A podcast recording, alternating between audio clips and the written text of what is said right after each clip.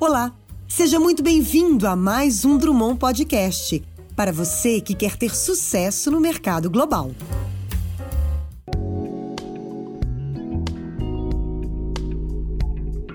Bem-vindos a mais um episódio do Elas no Mundo Podcast.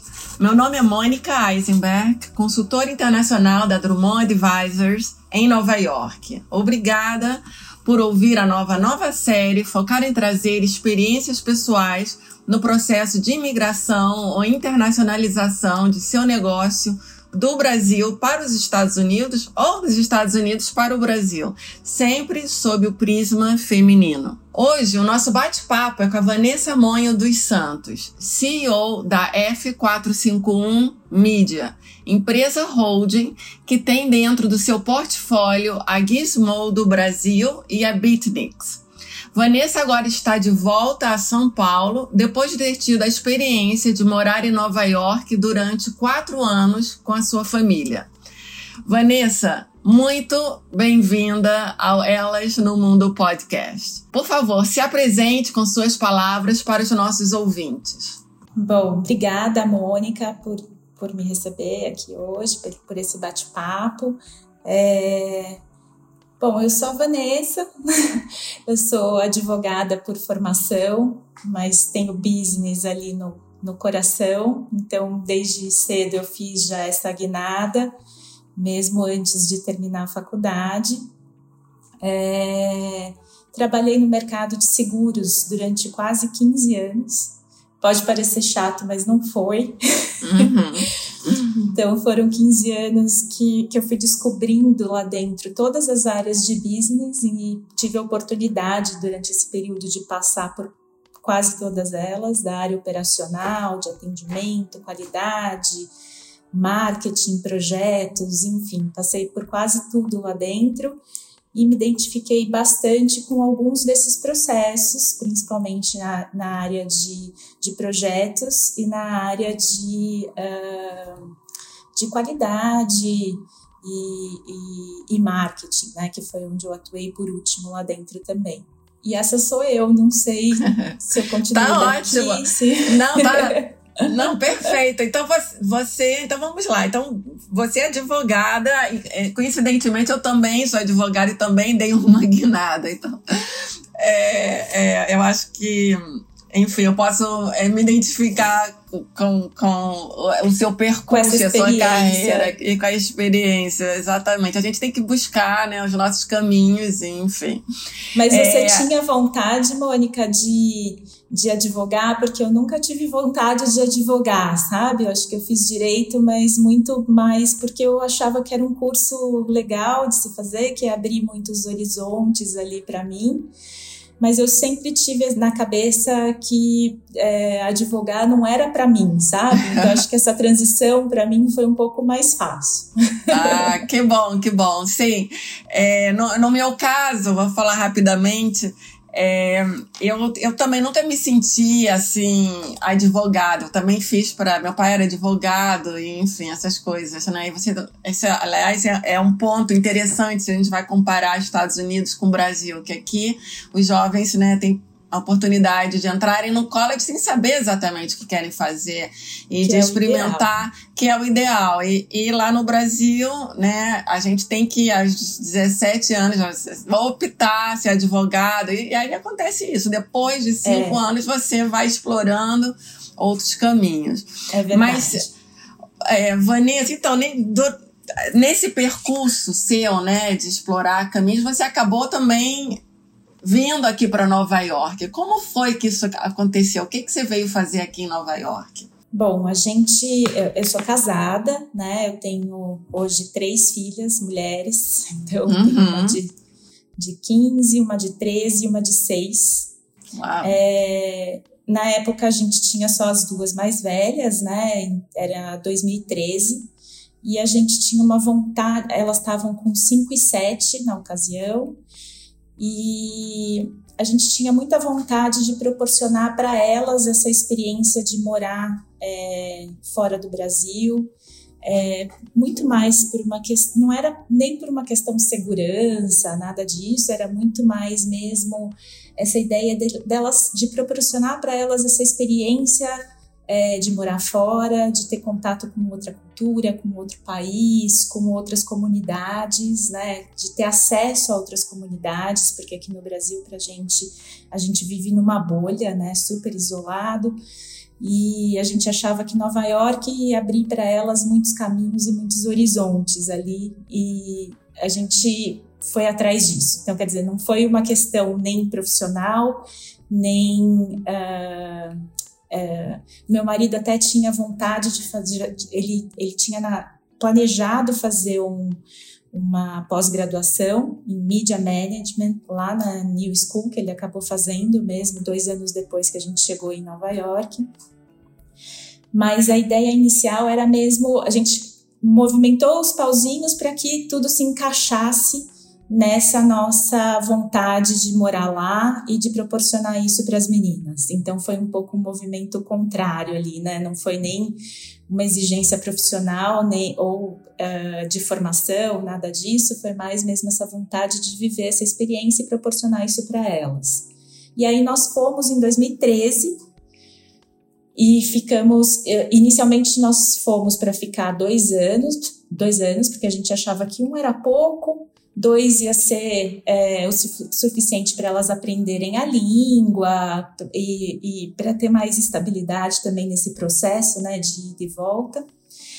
E a gente acabou ficando quatro, porque Uau. a gente gostou tanto e foi ficando. E o Caio comece, teve uma dificuldade no começo de, de fazer o curso logo que a gente chegou, então ele acabou fazendo só dois anos que a gente já estava morando em Nova York, ele entrou na New School e o curso duraria dois anos, então a gente acabou uhum. ficando quatro.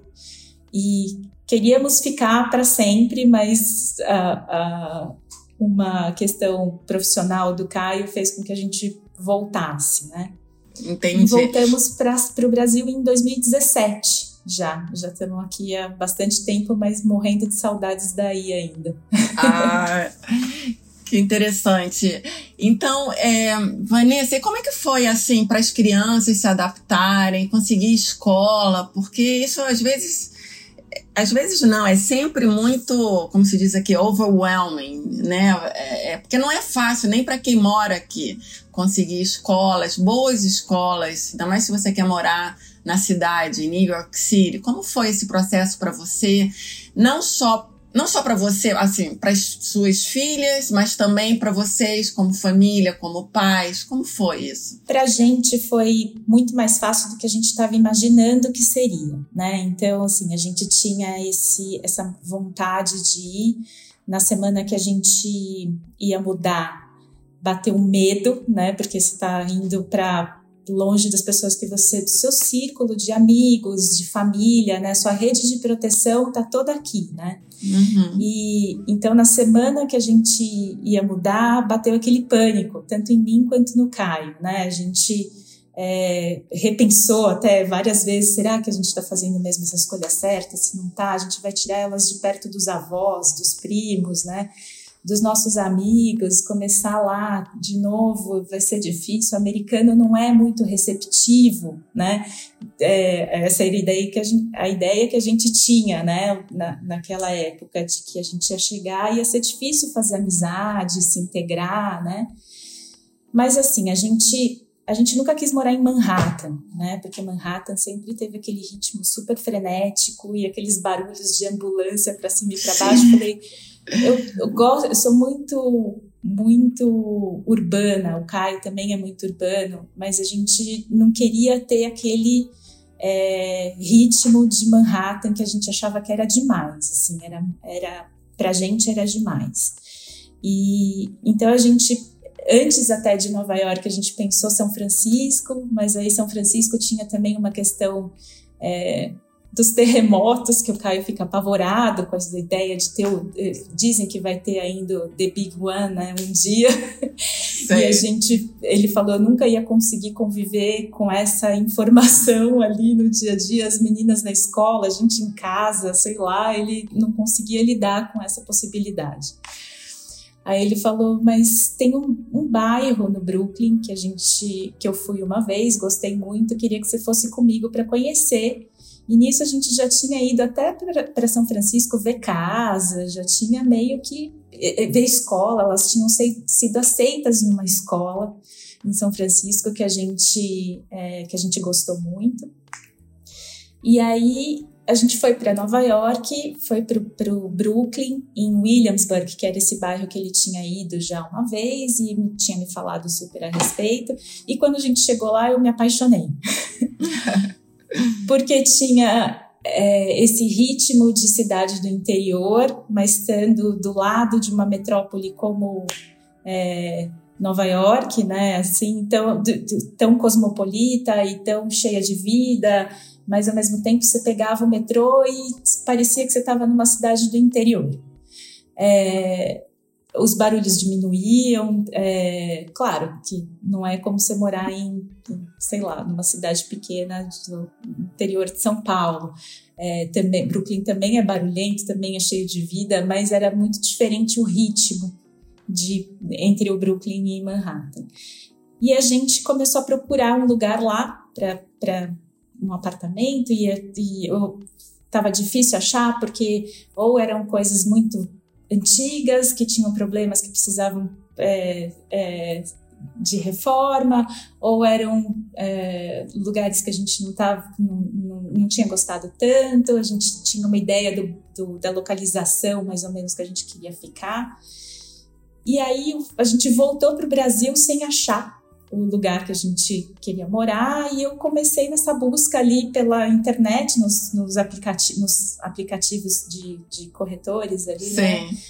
fazendo essa procura pelos apartamentos e um dia apareceu um apartamento que eu é, me apaixonei por foto e falei, ai, acho que é esse. Acho que a gente achou que é, é, é, o ideal. Ele ficava em frente ao East River, que era tinha uma vista de todo o skyline de Nova de Manhattan.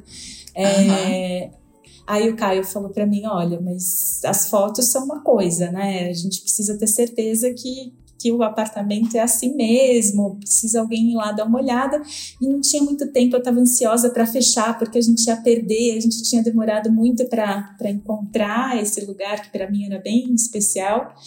E aí a gente pediu para a mãe, para uma amiga da minha sogra que mora em Nova York há bastante tempo, ir lá visitar. Ela foi, visitou, ligou, falou: olha, as fotos são aquilo mesmo, o apartamento é aquilo mesmo que mostram as fotos, pode fechar. E vocês aí fecharam gente, assim?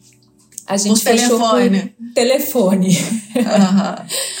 E aí fechou o apartamento pronto, né? Já tá, já é meio caminho andado, porque aí o resto vem na numa sequência de ações claro. que você vai fazendo encaixar, né? Uhum. A gente tinha antes do óbvio, mas antes da gente achar o bairro, teve essa questão da escola que você mencionou, é muito, era realmente muito importante para a gente, porque aqui no Brasil elas estudavam no, no Vera Cruz, uhum que é uma escola é, construtivista que segue uma linha educacional muito que a gente gosta muito, né? E a gente não queria que elas perdessem isso, né? Eu falei, bom, na minha cabeça tinha essa ideia de que é, a gente vai cheio de preconceitos, né? Então tinha essa ideia de que o americano era muito competitivo, as escolas eram de alta performance e que e, e, e já desde cedo, né, tra trazia as, as puxava as crianças para esse mundo do, dos negócios e uma responsabilidade que ainda não cabe nas costas, né? E a gente não queria isso para elas. Eu falei, bom, eu quero seguir o que a gente tem, o que a gente escolheu aqui, né? E uhum. aí a gente uhum. foi conversar com a orientadora do Vera Cruz antes de mudar.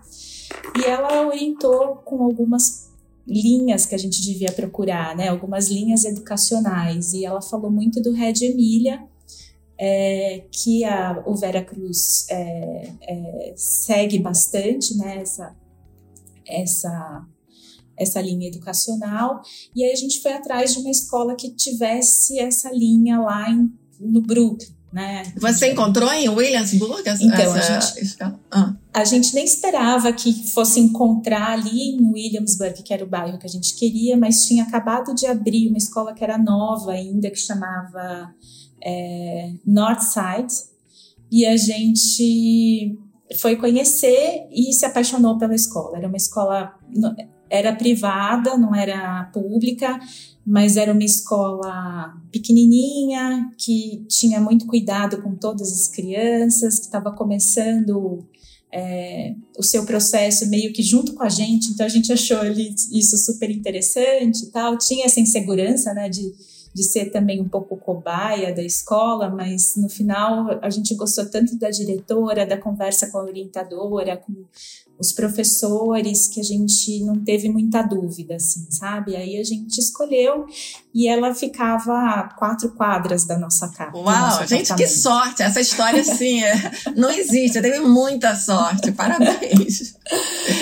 E aí matriculamos as duas nessa escola e elas foram com cinco e sete, né? E a escola recebeu a gente muito bem. A comunidade ali da escola recebeu a gente super bem. Eles é, isso é uma coisa que eu sempre falo, né? Quando me perguntam quando, como é essa, como é, né? Você ir, né? Quais são as dificuldades, né? E eu tinha muito isso na cabeça, né? Da gente conseguir fazer, estabelecer é, os, os, vínculos com as pessoas, como a gente ia ser recebido, como a gente ia criar essa rede, né? Lá dentro, lá em Nova York. E eu acho que a escola foi muito importante para esse processo, para a gente, porque deve ser diferente quando você vai sozinho e quando você vai com filhos, né? Porque acho que automaticamente quando você vai com filhos você tem essa possibilidade que se abre aí para você né, se inserir no contexto da escola, na comunidade da escola. E a escola foi muito cuidadosa com a gente, assim. Então eles, é... a gente chegou em julho de 2013. É, e gente, as aulas iam começar em setembro, né? Uhum. Então a gente teve, a gente tinha mesmo na cabeça que a gente ia passar esses meses, esses primeiros meses ali organizando a casa, porque vem tudo é, só vem, né, geladeira, fogão, e o resto você tinha que ir atrás de tudo. Então a gente, e pra gente isso também era uma novidade, né? Então a gente gostava de montar móveis, porque aí a gente fazia Você deve ter ido na IKEA, provavelmente. A IKEA, né? a IKEA, ir atrás de conhecer as lojas, porque aqui você conhece tudo que você quer, né? Você já uhum. vai nos lugares certos, então quando você vai para um lugar novo, tem essa dificuldade, né? É, onde eu vou comprar, o é, que, que eu estou buscando, onde eu vou atrás, o que, que é confiável, o que, que não é. Então a gente passou esses primeiros meses em função disso. E colocou e, e as meninas inevitavelmente fica, tinham que ficar em casa porque a gente estava ali montando o apartamento e elas ficaram muito tempo assistindo televisão em inglês.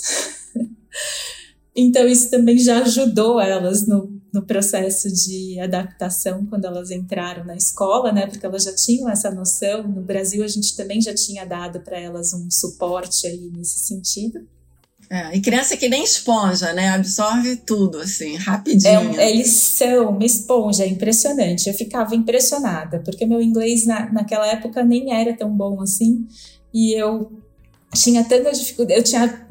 Eu lembro que eu tinha dor de barriga quando eu pensava, ai meu Deus, eu vou ter que conversar com a professora, com a diretora, com, com todo mundo. E você é uma pessoa na sua língua mãe, né? E outra pessoa no, no, na, em outras línguas, né? Então acho que eu tinha muito esse medo, essa ansiedade. E aprendi muito com as minhas filhas, né? Porque elas se jogam se jogam, não tem problema, fala errado, e aí o amigo corrige elas dão risada. Então, acho que é muito mais lúdico, e aí esse processo de, de, de aprendizado, acho que ele é facilitado. Ah, ai, que legal, que, que experiência linda. Para quem não sabe, só vou falar aqui rapidamente sobre esse bairro Williamsburg, porque realmente é um bairro muito especial.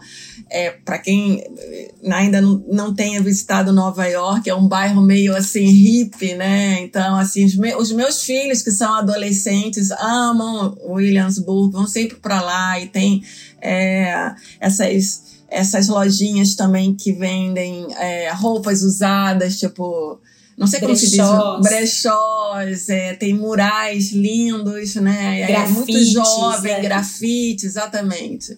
Então, eu, eu posso imaginar porque você, sendo tão jovem assim, tenha se identificado. e... É, eu acho que assim, a gente é, sempre gostou dessa ideia de comunidade, né? E acho que Williamsburg trazia muito isso pra gente, assim, essa ideia de comunidade. Então, eu lembro uma vez, né, que a gente já morava bastante tempo lá, e eu fui buscar as meninas na escola e precisava passar para comprar é, leite, coisas que no meio do caminho, e entrei numa dessas é, lojinhas de rua, assim, que era o meu caminho sempre, que eu, que eu ia de vez em quando, né, para fazer compra rápida, assim. E já peguei uma filha no, num braço, outra filha no outro, peguei uma coisa aqui, outra, ah, levei tudo para o caixa, a hora que eu fui pagar tinha esquecido a carteira. e aí a moça do caixa... Não tinha Apple Pay, não? Não, não tinha. tinha Apple Pay naquela não. época.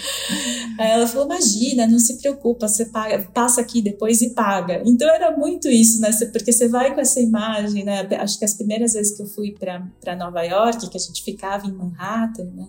Eu lembro muito de uma cena que eu entrei num supermercado. É, que eu nem lembro o nome, mas era um dos mais antigos ali de, de Manhattan. E, aí, e eu tava, parei na, Fairway. na gôndola. Ai, Fairway. Não, era, era um outro é, em Midtown, mas eu, eu, não vou lembrar o nome, mas eu, eu lembro que eu parei numa gôndola para escolher um cereal, porque eles têm uma infinidade né, de opções ali. E a pessoa de trás fica muito irritada, né? Porque você não pode perder tempo, né? Tem que ir, vai, vai, tem que ir, vai logo, sai da frente, né? Não, não deixa ah. passar.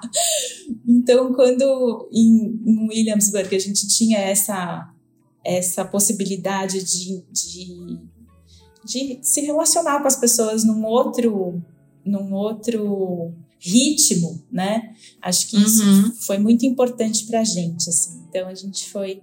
E aí eu estava contando da escola, né? A escola a gente chegou em julho, a escola começava em setembro e a escola uh, mandou um comunicado para todos os pais. Então, as crianças eram todas americanas, mas os pais vinham uhum. com, de lugares diferentes. Então, tinha gente da França, tinha gente é, da Índia, tinha gente é, da Alemanha, tinha vários. É, gente do mundo todo ali, né? Pais, né? uhum. né? Bem Nova York, né? É. E aí os, a escola mandou esse comunicado para os pais dizendo: olha, vai chegar uma família nova de brasileiros, as meninas são brasileiras, é, vão chegar agora no, no, início do ano letivo.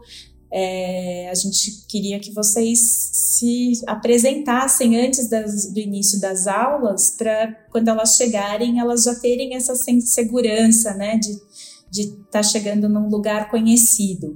Isso uhum. foi muito cuidadoso, assim, porque aí a gente recebeu uma enxurrada de e-mails querendo Uau. marcar playdates com as meninas.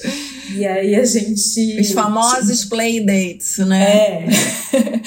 e a gente morava na frente de um parque, né? Ali na frente do, do East River tinha um parque é, que era o East River Park, e a gente morava bem na frente. Então isso facilitava muito a vida, assim, a gente descia, saía do prédio, já estava nesse parque. E aí na frente do parque era o rio. Então a gente fazia muito essa, esses playdates com, com os pais e com as crianças antes delas entrarem na escola, de começarem o ano. E aí, quando começou, foi muito fácil, porque elas já conheciam todo mundo, já eram melhores amigas de todo mundo, cada uma falava de um jeito, mas se entendiam muito bem. Eu lembro da Alice, minha pequenininha de 5 anos, no primeiro playdate dela, ela e a amiga já estavam lá na frente, é, falando não sei como, mas se comunicavam. Uhum. E hoje, assim, as duas, a Alice foi alfabetizada em inglês, né? mas as duas uh, as duas falam super bem, mas a Alice quando está em Nova York as pessoas não dizem que ela é, que ela não é de lá, porque ela Sério? Tem, ela... ela... fala muito muito direitinho assim, né? com até o sotaque meio de Nova York, assim, sabe? Então ela hoje as pessoas nem dizem que ela não nasceu lá. Que legal. Não, é, é a vida social, assim, quando você tem criança, é, no meu caso, pelo menos, era assim, a quantidade de amizades que eu desenvolvi dentro do playground, entendeu? Tem um é. playground aqui perto de casa também, e eu vivia no playground, assim, eu trabalhava o dia inteiro, mas depois era o playground, e lá sempre era uma oportunidade de conhecer outros pais, e é incrível, é. né? A, né? A, a, oportunidade que você tem de, de, de desenvolver amizade. Sem e, dúvida. Enfim. Acho que é um estilo, o estilo de vida que proporciona isso, né? Porque você não faz nada de carro, né? Você faz tudo a uhum. pé. Então você anda muito pelo bairro, você encontra as pessoas, né? Acho que isso é muito diferente de São Paulo, né? Porque São Paulo você faz tudo de carro. Então você não encontra, é. você não encontra nem o vizinho, é. né? É. Não, é interessante isso, porque as pessoas têm essa imagem de Nova York como uma super cidade, como né, é, a metrópole, enfim. E no final das contas nesses bairrozinhos, você vê que são como você pequenas consegue. províncias, assim, é, entendeu? Que você exatamente. vai desenvolvendo, que você sai na rua e você já vai, você, né, bate é. com, a, com a amiguinha lá da escola, com, com o outra dono amiga. do mercado, o gerente do supermercado. O, isso. O, a gente, eu, eu, lembro muito disso, assim, porque é, esses... É, Nova York traz esse senso de comunidade nas pessoas, né? Eu acho. Então, Acho que isso eu senti muito forte, assim. Então, a, a, o bairro onde você mora te acolhe, né? Então, o, é, normalmente as pessoas são muito é, receptivas e, enfim, mudou muito a ideia inicial que eu tinha. A gente deu sorte porque a gente foi morar também num prédio que também recebeu a gente super bem. É, a maior parte dos casais que estavam morando lá tinham idades nos filhos das nossas, então a gente se relacionou muito com os nossos vizinhos. Ah, isso é, é excelente. Era muito, era incrível, porque o nosso prédio, a gente morava no último andar, né? E tinha uma. Eram quatro apartamentos. E as portas ficavam abertas dos apartamentos, porque as crianças tinham um corredor gigante uhum. é, acarpetado, né, coisa que a gente não tem aqui. E esse corredor gigante era meio que o quintal delas ali, porque no, no frio, né, era onde eles brincavam. E elas, as portas ficavam abertas. Eu lembro muito de um dia é, montando móveis da IKEA, minha vizinha entra na minha casa de pijama, uma vizinha americana, entra de pijama, senta lá no meio da sala com a gente, ajudando a gente a montar móveis. Então as Uau. nossas portas ficavam abertas e as crianças iam de um apartamento para outro. De, e o, o, dia inteiro era assim, então foi muito, Ai, muito gostoso. Que delícia. Não, eu acho que esse sentimento, esse, esse senso de comunidade é muito forte aqui, né? Nos Estados Unidos em geral, nas escolas. Você mora num edifício aqui, no, no edifício que eu moro, eu já estou aqui há mais de 20 anos. E foi exatamente assim também, com os meus filhos entendeu? Com outro, outras famílias que tinham filhos da mesma idade. E, enfim, é, é muito legal. Isso é uma coisa que, é, é, pelo menos do meu ponto de vista, que eu, foi a primeira vez eu, ter, eu é, é, experimentar esse senso de, de comunidade, entendeu? Uhum. E você né? Você é, é você é parte do processo, né? É. Na escola, entendeu?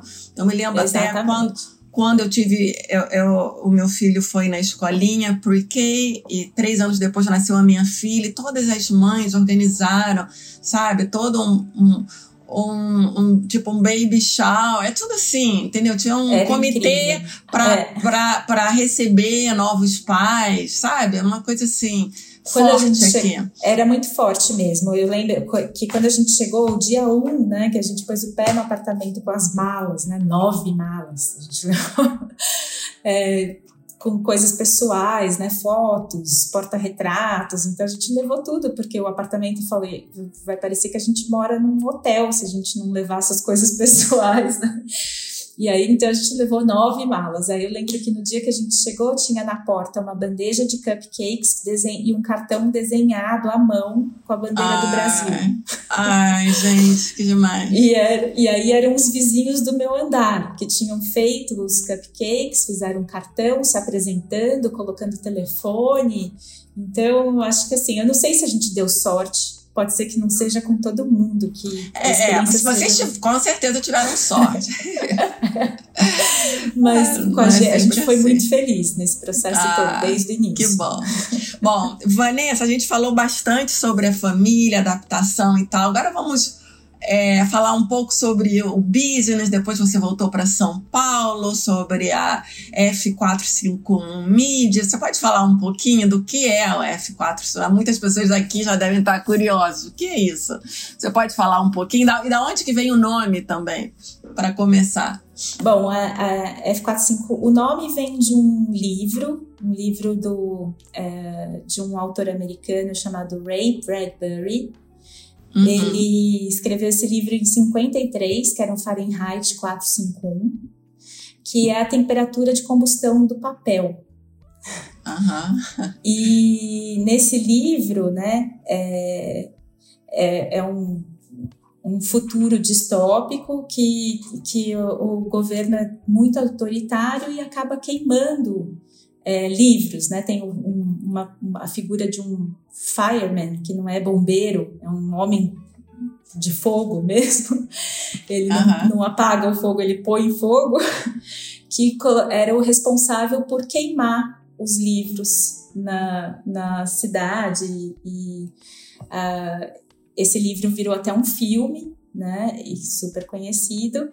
E o Ray Bradbury, ele morreu é, em 2012, acho, e as pessoas achavam que era uma crítica, que ele estava fazendo uma crítica à censura.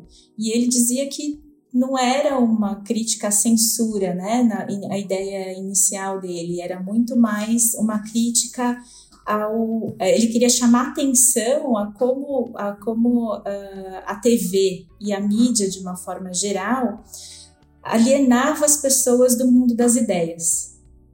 Então, é, é, a gente gostou muito desse, quer dizer, eu não estava na época, né, mas o meu marido que é, é, gosta muito de ficção científica e gosta muito de ler, é super intelectual ali, ele é, trouxe essa história e falou, acho que a gente estava nesse momento, né, de, de ele estava nesse momento de criar essa empresa, que era uma empresa de, de mídia, né, de, de conteúdo, é, e aí acho que ele foi ao encontro dessa história, desse livro, e adorou e falou, vai ser isso. E, então, foi assim que nasceu o nome, né?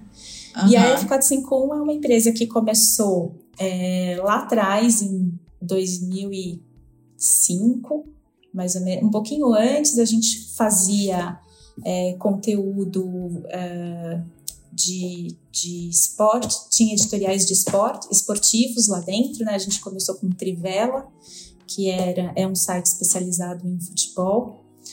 E em 2005, a F451 comprou uma outra empresa é, que, chamava uh, Spice Media. E nessa, nessa aquisição da Spice Media, a Spice Media era dona, é, era dona do, do, da marca Gizmodo Brasil. Ah, tá. A, a, o Gizmodo é uma marca, é um editorial americano, né, que fala sobre ciência e tecnologia e ficção científica e como a, a ciência aplicada no dia a dia das pessoas, tudo relacionado a isso. E é um, era um editor, é um editorial até hoje, né? Era do, do grupo Gawker, Gawker Media, aí de, que fica inclusive a sede em Nova York. É, e até hoje eles têm no guarda-chuva deles diversos editoriais de diversos assuntos. É, e o Gizmodo era especializado em tecnologia. Na época, a gente trouxe outros títulos também, né, junto, depois que teve essa aquisição da F451 com a Spice, né, a F451 adquiriu a Spice, a, a Spice Media, a gente acabou trazendo outros títulos da Gawker. Então tinha Kotaku, que era jogos, tinha Jalopnik, é, tinha o Jezebel, que era assuntos femininos. Então cada um desses editoriais que a gente achava que tinha a ver com o público brasileiro, a gente trouxe. E o que fez mais sentido para a gente até hoje foi o Gizmodo, que é uma marca muito conhecida aí nos Estados Unidos e que aqui fez o maior sucesso. Então a gente continuou de todos os títulos que a gente trouxe, a gente continuou com o Gizmodo, que foi o que fez muito mais sentido com a audiência brasileira. Uhum. E recentemente a gente criou, está é, tá, é, gerando ali dentro, gestacionando dentro do próprio Gizmodo, que a gente está chamando da revista do Gizmodo, que é o Bitnix. É, que está saindo agora do forno também. Também é focado em tecnologia, mas tem um, um lado mais de entretenimento, também de jogos, de e-jogos, né, e-games, uh, e-sports, né? É, e, e esses são os nossos dois editoriais hoje embaixo da F451, né? E a F451 tem, além desses editoriais, é, tem uma parte que, de desenvolvimento de conteúdo para marcas. E hum. que a gente começou a fazer lá atrás, em função do Gizmodo, porque as marcas queriam anunciar lá dentro. E achavam que a nossa experiência jornalística ali, de produção jornalística, podia dar mais ao conteúdo essa tanto essa consistência quanto é, é, relevância né, para os textos produzidos, e aí começaram a contratar a gente para fazer os textos publicitários que a gente inseria dentro do Gizmodo. E aí ali a gente foi se expandindo é, para esse, esse outro braço da F451, que é um braço de conteúdo mesmo, de conteúdo para marca. E a gente recentemente, há uns de uns três anos para cá, tem desenvolvido isso com muito mais consistência mesmo, né? Uhum. Então a gente tem é, tá su hoje super embasado em dados, é, que ajuda muito essa tomada de decisão ali do marketing. E a gente tem, além dos editoriais hoje, esse braço da F451 que é especialista em, em uh, marketing digital né, em conteúdo e marketing digital, presença nas redes sociais, é, é, distribuição né, nas redes sociais, produção e distribuição nas redes sociais. Então a gente desenvolve esse conteúdo, essa narrativa para a marca do começo ao fim. E, e, cuida dessa presença digital dela no, no, no mundo online. Né? Então a gente tem desenvolvido esse outro braço de três, desses três anos para cá, que foi desde que eu entrei. Nossa, que interessante. E esses dois, esses braços se complementam, né, de uma certa forma. Se complementam muito, porque a grande é, dificuldade do, do setor, né, dessa produção de conteúdo para do ponto de vista da marca, né, era que as pessoas que produziam conteúdo não tinham essa, essa é, experiência nessa produção jornalística, né, de, de apuração, de profundidade no texto, de pensar o texto como uma, como uma narrativa mesmo da marca, né? Como storytelling, né? Aquela como coisa de contar a história. Exatamente, uhum. de fazer essa construção do começo ao fim, né, que faça sentido para gerar essa conexão com uma audiência, né? E, e a gente é, se encantou por esse processo ali, né? Então a gente tinha essa experiência do, do, dos editoriais que trazia para a gente essa, esse know-how, né? Uhum. E a gente queria aplicar. Jornalística pra, mesmo, né? É. E uhum. aí a uhum. gente queria aplicar isso para a marca. E, e aí surgiu o que a gente chama hoje de F451 Lab, que é esse que é realmente essa ideia de ser mesmo um laboratório, é uma experiência ali, a gente testa muito formato, formato digital, né? O que, que é, dá certo, o que, que não dá. Para cada marca é uma coisa diferente, é um lugar, é um canal diferente, né? Tem marca que vai mais para que, que tem uma aderência maior no TikTok, tem marca que é mais Instagram, tem marca que é Facebook. É, tem marca que faz sentido LinkedIn, tem marca que não faz sentido LinkedIn. Então a gente começou a desenvolver bastante esse lado, muito apoiado em dados ali, muito é, com essa ideia de experimentação, de testes, é, que é o conceito do que do, uh, do de, desse processo de aceleração, né, em conteúdo, que eles chamam de growth. Uhum, uhum. e e a gente trouxe um time especializado nisso para é, desenvolver isso com, com uma estrutura cada vez mais sólida ali, mais consistente. Vanessa, e, e, e com a pandemia, qual foi o, digamos, o impacto né, nesse seu business, nessas diferentes nesses diferentes braços do teu business, porque né, todo mundo voltou mais para o digital, então hum, no, no, seu caso específico e, da, e, dos seus business, qual foi o impacto, o maior impacto? Você pode falar um pouco sobre isso? Então, inicialmente a gente teve um, um a gente ficou com medo, né? Porque quer dizer, a gente já trabalhava muito nesse formato home office, né? Então, é, o editorial vinha mais para o escritório, mas a gente tinha uma rotina ali que não era uma rotina de, de todo dia se encontrar, então já tinha muito esse é, essa cultura, né, do home office para a gente. Então, com relação a isso, foi super fácil e adaptável.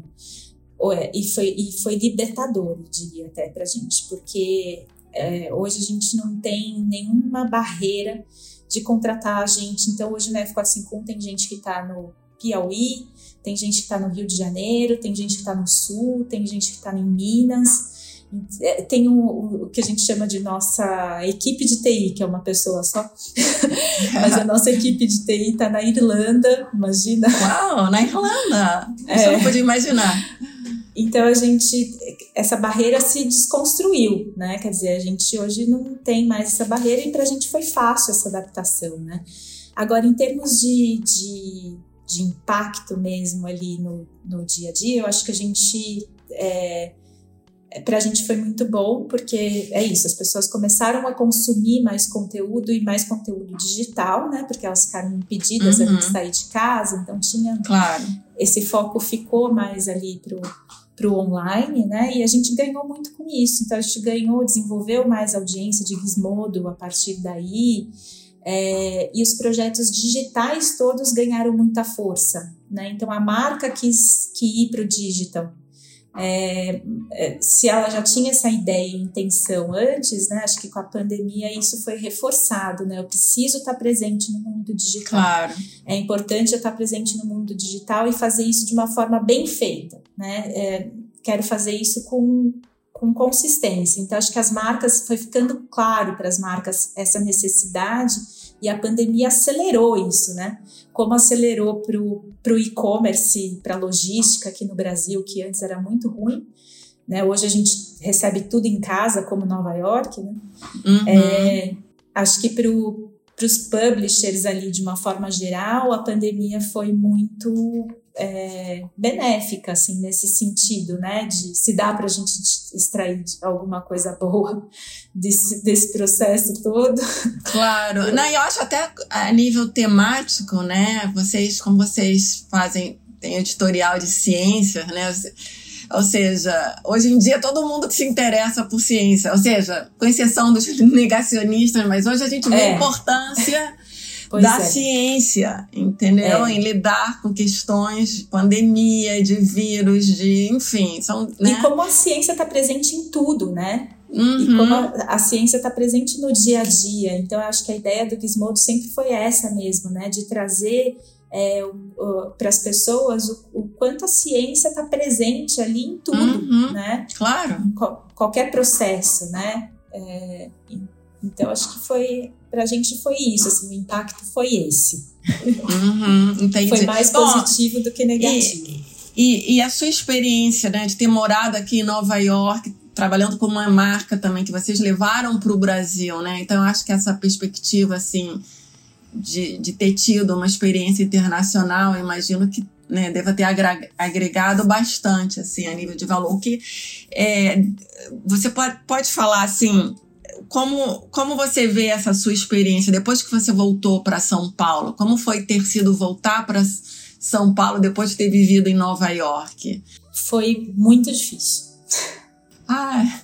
Foi muito difícil, porque uhum. a gente, em quatro anos, quer dizer, eu tive uma filha em Nova York, né? A minha, minha terceira filha nasceu em Nova York, que foi uma uhum. experiência incrível para mim. É, incrível, difícil, mas incrível, porque foi é, com as outras duas, né? Eu tinha todo o suporte, né? Da família, de amigos, da sogra, da minha mãe, enfim. Mas em Nova York era só a gente e ainda tinham duas pequenas ali, né? Duas crianças ali que precisava dar conta e um bebê chegando, né? É, então, eu acho que a gente estabeleceu ali um, um estilo de vida que era tudo muito fácil para gente, né? A escola era perto, a gente tinha no, nos, nos quarteirões ali ao redor da nossa casa, tinha tudo, tinha mercado, tinha é, farmácia, tinha é, biblioteca, biblioteca, é, lojas de vinho, parque, estava tudo ao alcance ali de uma, duas quadras no máximo, né? A Manuela, minha mais velha, teve que sair da escola que a gente que ela iniciou e porque acabou, né, o ano o, no ano, o último ano tinha sido dela, e ela foi para uma outra escola na, em Brooklyn Heights. É, em Brooklyn Heights, ela foi para uma escola montessoriana e era longe de casa, né? Tinha que pegar o metrô. E ela voltava sozinha. Ela tinha 11 anos. Então ela voltava sozinha de metrô com os amigos, né? No começo a gente muito com essa ideia de Brasil, São Paulo, falta de segurança, tal. O, o, Caio, eu lembro que o Caio nos primeiros dias ia atrás dela escondido porque ela não queria.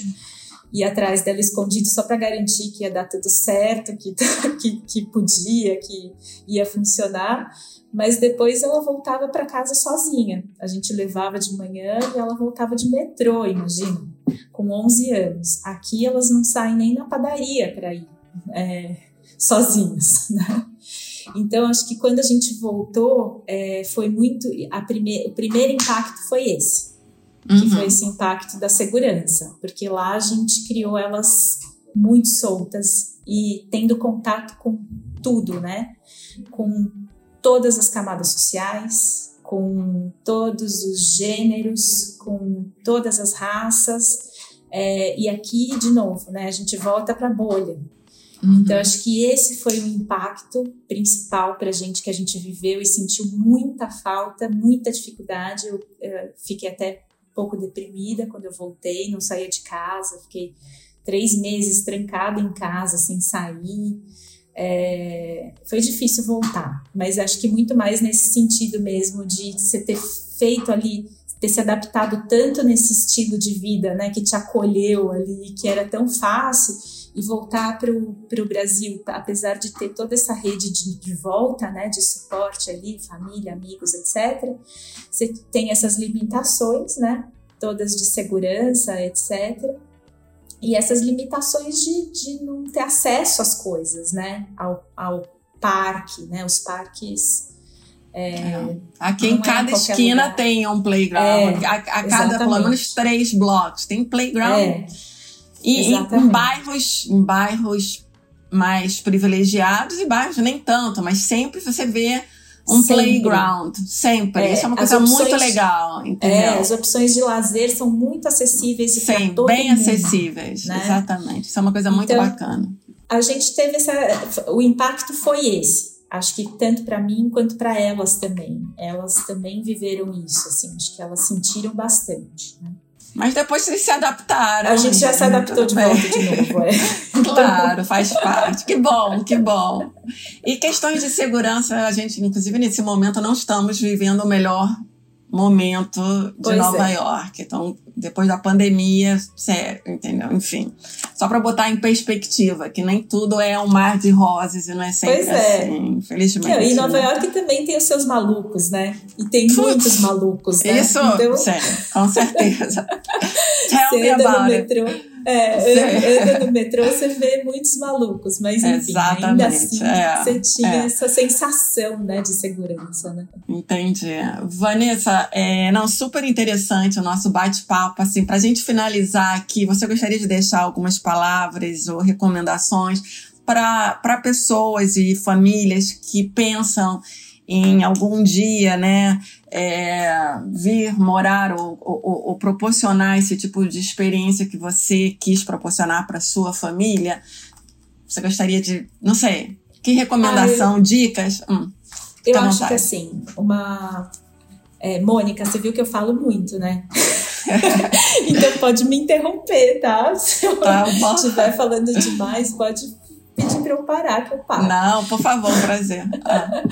Mas eu acho que, para mim, uma coisa que, que para mim fez muita diferença, né? Acho que quando a gente chega num lugar novo, a gente tenta reproduzir a experiência que a gente conhece. Uhum. É, seja ela qual for e seja ela de onde for. Então, acho que você fica brigando muito com isso no começo, né?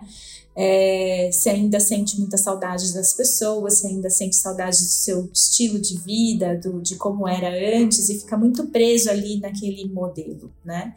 Então eu acho que quando você se abre para esse processo, né, de morar fora, eu acho que você precisa se libertar do, desse modelo que você construiu antes, né? Acho que é a primeira coisa e se abrir para a história da para a história local, né? Então eu gostava uhum. muito de andar pelo bairro, gostava muito de conhecer as pessoas, de conversar com as pessoas, de é, procurar histórias dos lugares, dos lugares mais importantes ali do bairro, do, da região, né? Então tudo eu ia pesquisar, pesquisava.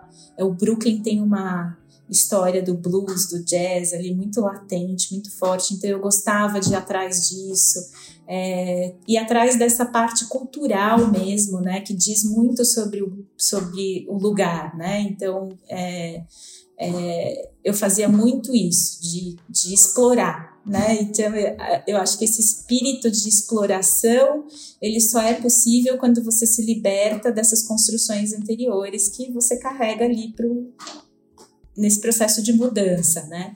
Uhum. E então acho que é um pouco isso que eu queria, que eu daria de conselho, assim, né? Se abrir para o novo, né? Uhum, se abrir, se permitir conhecer o lugar, se permitir conhecer os feriados, por que desses feriados, o que que acontecem nesses feriados, é, por que que eles comemoram, o que que é ação de graças, né? Qual é a importância do, dessa data que a gente no Brasil não tem?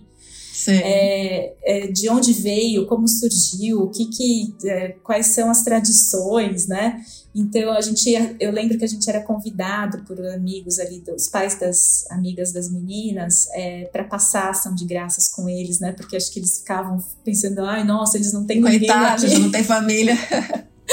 não tem família, a gente é, sempre era convidado para passar ação de graças na casa de alguém. E acho que é isso, é você se permitir viver isso, né? Uhum. De corpo e alma ali, é, se entregar de verdade. Então, acho que o resto vem. Excelente. Não, eu, eu, concordo plenamente, acho que é isso mesmo. A gente tem que vir com a, a cabeça aberta, né? E sem tentar trazer o que você já tinha no Brasil para cá, porque nunca vai ser igual, entendeu? Exatamente. Então, é, é abraçar o novo mundo, a nova cultura, as novas pessoas, as perspectivas diferentes. Eu acho que é aí que realmente a coisa acontece, né? É, o clique acontece, o né? O clique acontece. E também tem uma história que assim, você não tem mais, você tem que ir preparado porque você não tem mais casa, né? Porque uma coisa que quando a gente voltou daí ficou pra gente muito claro, né, era é, você nunca mais vai, vai poder chamar de casa um único lugar, porque sempre que a gente volta para Nova York, a gente acha que está voltando para casa. Uhum, e é. quando a gente vem para cá também. Então, quer dizer, você tem sua casa tá ali onde está seu coração, né? Então, acho que é, é se preparar para perder sua casa e ganhar a sua casa que, que era exclusiva e, e ganhar, ganhar o mundo, né? Ganhar novos lugares e novas possibilidades. Muito legal. Bom, Vanessa, super obrigada pelo nosso bate-papo. Acho foi super interessante. Adorei aprender é, com você a sua experiência. Obrigada. Também conhecer das suas empresas e acho super interessante. Inclusive, depois eu, eu, eu, você já me mandou o link, a gente vai colocar no nosso blog do Elas no Mundo também, os links da, da, da, das suas empresas e editoriais. E, mais uma vez, super obrigada. E para obrigada os nossos você, Mônica. Ah, é um prazer, Vanessa. E para os nossos ouvintes que estão aqui, muito obrigada por ouvir a mais um episódio do Elas no Mundo. Esperamos que trazendo essas, essa troca de experiência é, com outras mulheres que já moraram fora, podemos enriquecer, de algumas maneiras, ajudá-las a se preparar para a vida mundo afora, entendeu? The sky's the limit, entendeu? E, e vamos nessa. Mais uma vez, super obrigada. Obrigada, Vanessa. Obrigada aos ouvintes. E muito bem-vindos a todos que estão aqui no Elas no Mundo podcast.